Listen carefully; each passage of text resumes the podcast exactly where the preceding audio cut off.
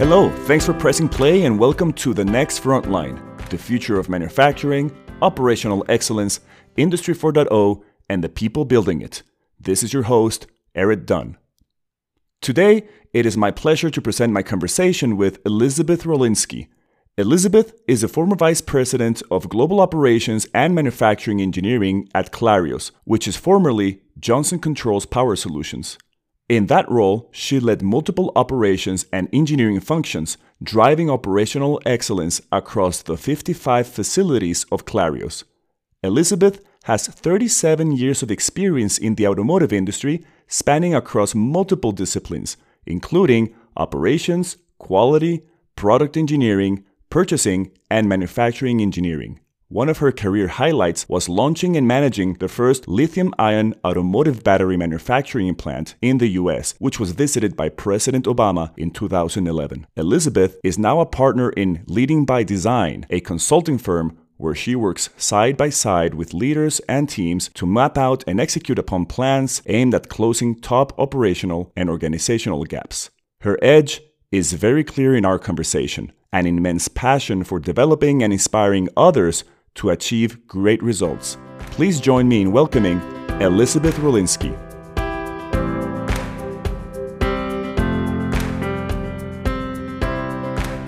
Elizabeth, thank you so much for being here with us today. Thank you. It's great to be here. First question How do you get into the wonderful world of manufacturing?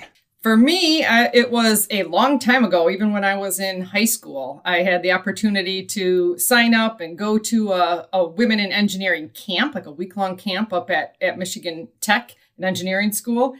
And, you know, like there was manufacturing topics there as well as other engineering topics, but I rather liked it. Uh, later that same year, I uh, interviewed with General Motors, and that was my first time in a big manufacturing plant.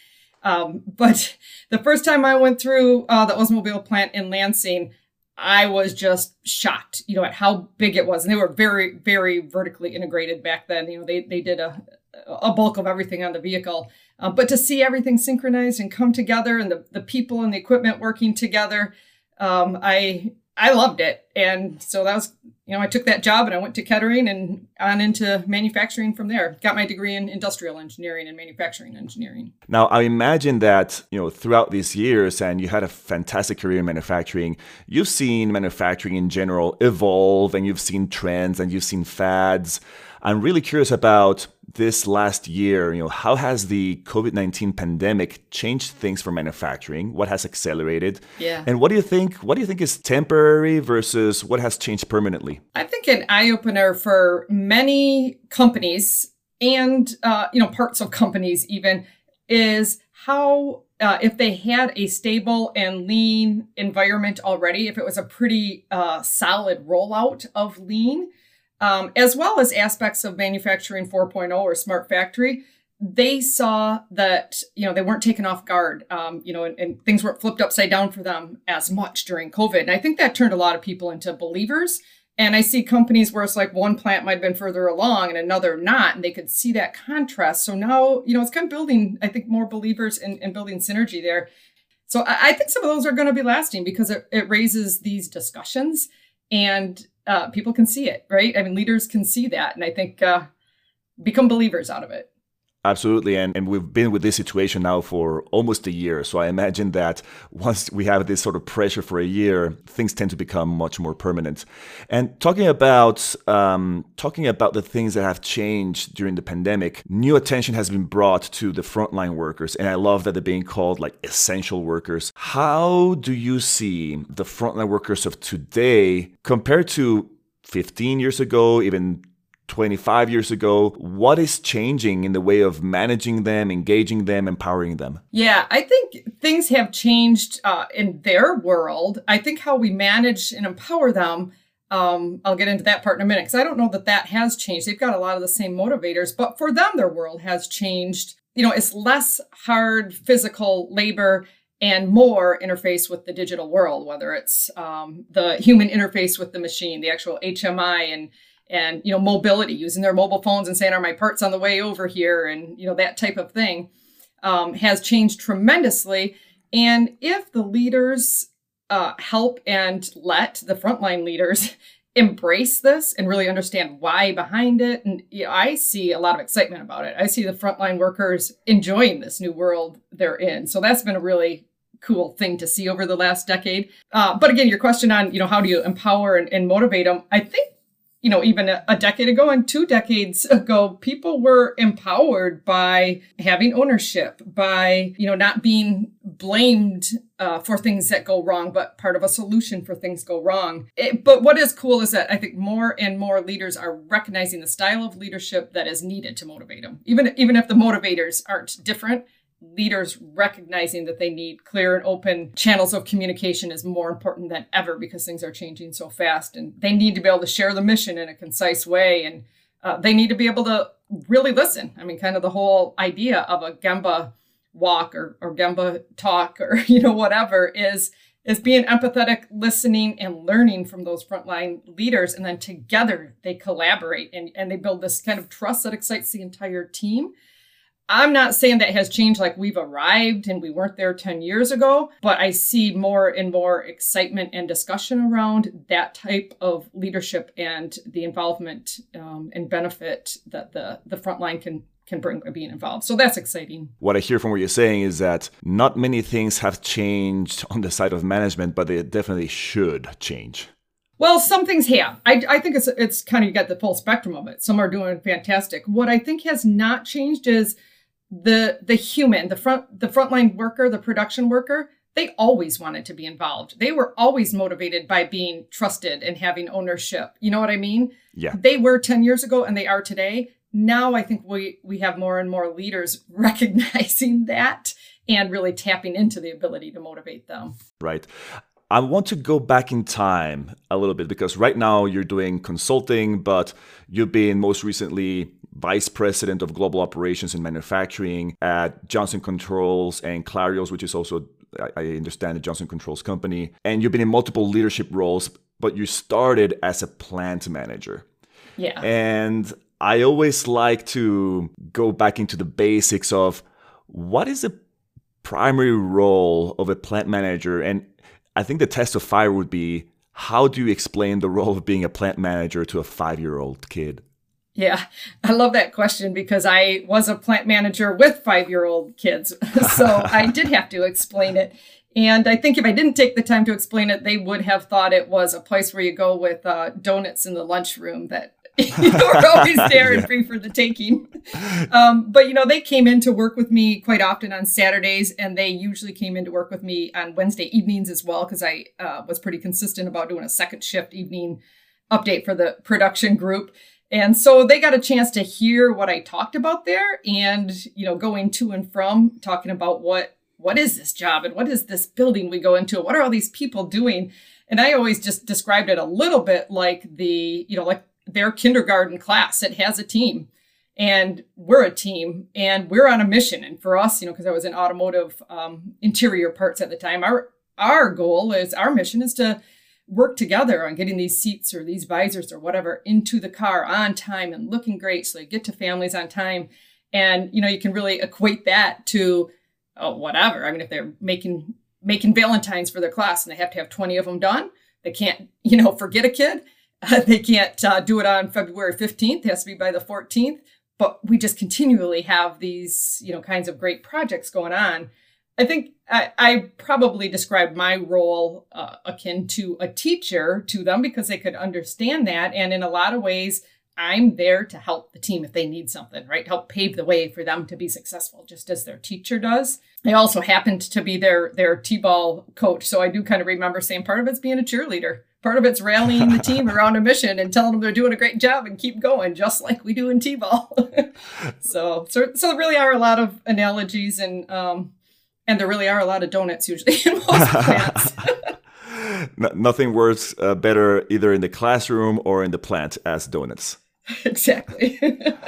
um, throughout your your um, experience, I mean, the automotive industry in particular, uh, most other industries as well, but it, it's very cyclical, where you have ups and downs and and so on. And imagine you have many plants where you have to had uh, to face a situation and not only a plant, but where you had to do a situation where you had a performance turnaround.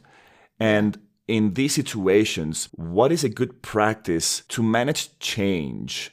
And, mm-hmm. and especially by engaging or, or uh, you know, engaging the frontline workers in such change. Yeah, it, it, I have been a part of a lot of turnarounds and um, you know some in this country and some in plants outside the country. And sometimes it was part of a plant or an entire plant. And one common theme i saw is by the time we were calling it a turnaround and a quote turnaround team would get involved you come in and see a team that had been feeling pretty beat up you know feeling pretty tired you know from the overtime and from not winning as a team and, and maybe even feeling the blame of it and maybe even leadership styles that are are directly placing the blame on them and, you know, that's not an easy position to get out of once that happens, not to mention that you get a spiral of things gone wrong, right? Yeah. Equipment not being maintained and more and more quality problems, and they have to be methodically fixed to dig out of the hole. Uh, so the things I found successful were really uh, coming in and, and prioritizing. Like, we're not going to fix everything at once. What's our top issues? And listening to those frontline leaders. Like, what are your biggest Herbies, what are really causing you problems? What do you see as far as quality? And uh, what are the biggest ones that you would like us to see fixed first? Um, and often what they're going to say is going to match the data because they're there and, and they know. Um, and then the other thing of, you know, I, I, have seen in turnarounds people coming in and, and um, helpers, you know, kind of that old uh, oxymoron of I'm here from corporate and I'm here to help. and nobody really, nobody really wanted them there sometimes that's because they come in and they're trying to do everything at once or very complex um, automation and that type of thing is get back to the basics. You know there are some core fundamental basics of standardized work and stabilization team huddles around what has to happen day by day or hour by hour if it's in that type of a turnaround. So really getting back to some of the core basics. And and one of them i think is important is you may have to and almost every time i advocated invest more, maybe more people than you might need two years from now, but you have to dig out of a hole. We've got to maybe do a lot of equipment rebuilds. We've got to catch up on maintenance that wasn't done. We've got to solve quality problems. Might need to add a couple of stations just to get things, you know, a good flow going and, and stop the chaos. And eventually, just through attrition or growth or whatever, you can get it right sized again. But you've got to spend to save in that case. And then I, th- I think the, the, biggest thing probably is that uh, kind of back to the leadership discussion we had of celebrate the wins along the way. Make it make it fun and exciting for that frontline team. Not more um, of that feeling of getting beat up, but more of we can we can do this and we're going to celebrate the wins. What would be something interesting that you've seen that you think will make a big impact on how manufacturing will look like in 10 years? There are a lot of them, and I think that it's a little different. You know, if you're heavy processing or your light assembly, uh, it, it, might be different depending on the the industry and the gap that you're trying to to close. Uh, but what popped into my head was on the assembly side is and that interface with the the frontline workers is uh, some of the ways of going paperless with instructions. Um, and, and we did this in one of our plants in, in Spain because of the high vacations that they have in Europe that during the summer months, there's always people filling in where they, they don't know that job as well. And, and by going paperless then and picking up a, a manufacturing 4.0-ish technology would be, you know, a screen where you can actually see each step and sensors saying, okay, you picked up this one, you placed this one, check. You know, it saw you, it sensed you, and then it's showing the next step. And you can see really quickly you know an experienced worker doesn't need to look up at it all the time an inexperienced worker can make a quality part and make it pretty quickly feeling confident like they couldn't years ago when all this stuff was in a binder on a file cabinet off to the side they weren't yeah. given time to go look good at luck it. finding that yeah so i love that one because it really does change the ability to be flexible with with people and and and really help them enable them to do um, a great quality job. Uh, but that's just one. There, you know, closed manufacturing, just you know, the full connectivity of the, uh, you know, all the way through the value stream. There's so many exciting things. It's hard to narrow it down. and on this technology subject, is there anything, any particular technology that you were skeptical about, but that has proven to be, you know, working well within your industry? Yeah. One, I was skeptic skeptical about uh, with regard to do we have a use for it at first, and then I became a big believer, and I still push it a lot today, is cobots. And I think my skepticism at first was I was used to things being caged and that a robot really can pinch you and hurt you and you know this not not being caged really didn't it didn't sit well with me at first until I did get to interact and we had Universal Cobot come in for a demo and um, you know I got to program it because the way it's programming is so much simpler. You don't have to know a whole lot of code. Um, and I know none and was able to do some of it. So how reconfigurable it is, but also how it interfaces with people. And you know, based off current and it touches something, it knows to to stop.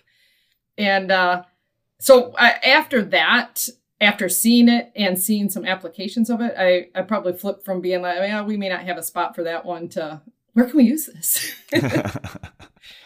this is great. You know, I uh, I also recently saw some cobots that have a little screen on front of them, which shows like a pair of eyes that yeah. look toward the place where the the cobot is going to be moving next. So it, it helps the human better anticipate their movements. It's, oh. it's amazing. Um, that is clever. But now cobots might be seen as a complex or high investment technology. Have you seen any simple technologies that you could say could be easily adopted, could have a good impact and relatively low implementation effort? Yeah, it, surprisingly, I mean, this is going to sound capital intensive when I say it, but even 3D 3D printers, the cost has come down and the capability has come down that it is realistic for plants to buy them. And in the application I've seen it successful in manufacturing because we built, you know, I mean, batteries are heavy and, you know, you're not, and, and mass production is a high speed thing uh, additive or 3D printing didn't necessarily fit in right away there, but it did on our equipment.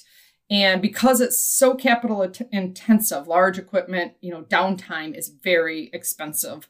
Uh, so we began in one of our plants in North Carolina um, after we bought one to say, okay, does that help us with our uptime? You know, it might be something new we're trying with a piece of equipment or with a conveyance system, and you need a particular part. Um, and we could actually be doing that right on site and cutting down weeks of lead time. And our equipment comes from all over the world. So, literally, you know, weeks of lead time. That one surprised me too, because it sounds like an expensive investment, but it pays off really quickly if you you can't afford downtime and if you can get a, a team that knows how to use it well i'm going to steer away a little bit from the subject of technology and i'm really curious about your current job you're a partner at a firm called Leading by Design, where you state that you work with one executive at a time to, yeah. to develop leadership. I'm, I'm really curious about that term of one executive at a time. How did that come to be? Yeah, that came to be because the idea is we each as leaders have our own design. We have our own wiring and our own talents, and, and we have our own things that we need to grow in to become an awesome leader. And certainly there are things that always define an awesome leader, right? Somebody who can build trust and um, you know, cast a clear vision and so on. But the design to get there is about that individual. And the program is a year-long program. So, you know, they are they're with their cohort of nine people every month, you know, all day working through some of these concepts and in teams working through the concepts, but they are with a coach in between for two hours. So they have a, a leadership coach that they're meeting one on one with, going over those same topics and exploring that that leader them as an individual of where do they need to grow what do they need to try they try things in the work environment um, you know, maybe it's seeking first to understand. Maybe it's, you know, they've had a tough time really giving good, honest feedback in a constructive way. Whatever it may be, the coach is there in a safe environment to be working with them, and the coach is with them all all year through the program. And then even after that, they're part of an alumni alumni group with continued learning. So, you know, there's classes and there's teamwork, but it's very much about the individual, and uh, a lot of the time is geared towards individual plans and work as a leader. Elizabeth, I like to, you know, wrap up our conversation, which has been very, very interesting, very insightful, by saying that I really admire what you've done in your professional trajectory. What needs to be done so more women can successfully participate in leadership roles in the manufacturing industry? Yeah, there's, there's probably several parts to that, but one definitely is exposing more women to the world of manufacturing because it is a wonderful career and there's still biases out there, be it in engineering or manufacturing roles in general, that you know it's a dirty place. You don't want to work there, or you know that's that's men's work doing uh, engineering. Because still, like mechanical engineering, only you know like 13% are are women in the U.S. So I think that raising awareness, helping break down some of the biases, um, creating role models, and there's so many great programs that do this all the way into middle schools and high school. Like I had started out with that camp, those kinds of things, um, internships, uh, and then in the workplace because there still are fewer women in the leadership roles. I think open, honest discussion about inclusion and belonging so that women feel like they belong there and can see themselves there for the duration of their career and they, they feel the growth. I, I, I know we will get there. It's just that we still have a long ways to go. Definitely. And we all have our part to play on that. Elizabeth, thank you so much for your time. And I really do look forward to a follow up conversation. Thank you very much. I've enjoyed it. This podcast is brought to you by Rever, the Frontline Excellence Platform. Rever connects the people who identify problems with the people who can solve them within your organization. Rever is an easy to use app that empowers your frontline employees to collaborate, identifying and solving problems, and improving existing processes at the source. Visit reverscore.com to learn how plant managers in companies like Toyota, GlaxoSmithKline, Mitsubishi, Mars, and Grupo Bimbo have saved millions of dollars by connecting their frontline employees and improving productivity with Rever. Visit reverscore.com.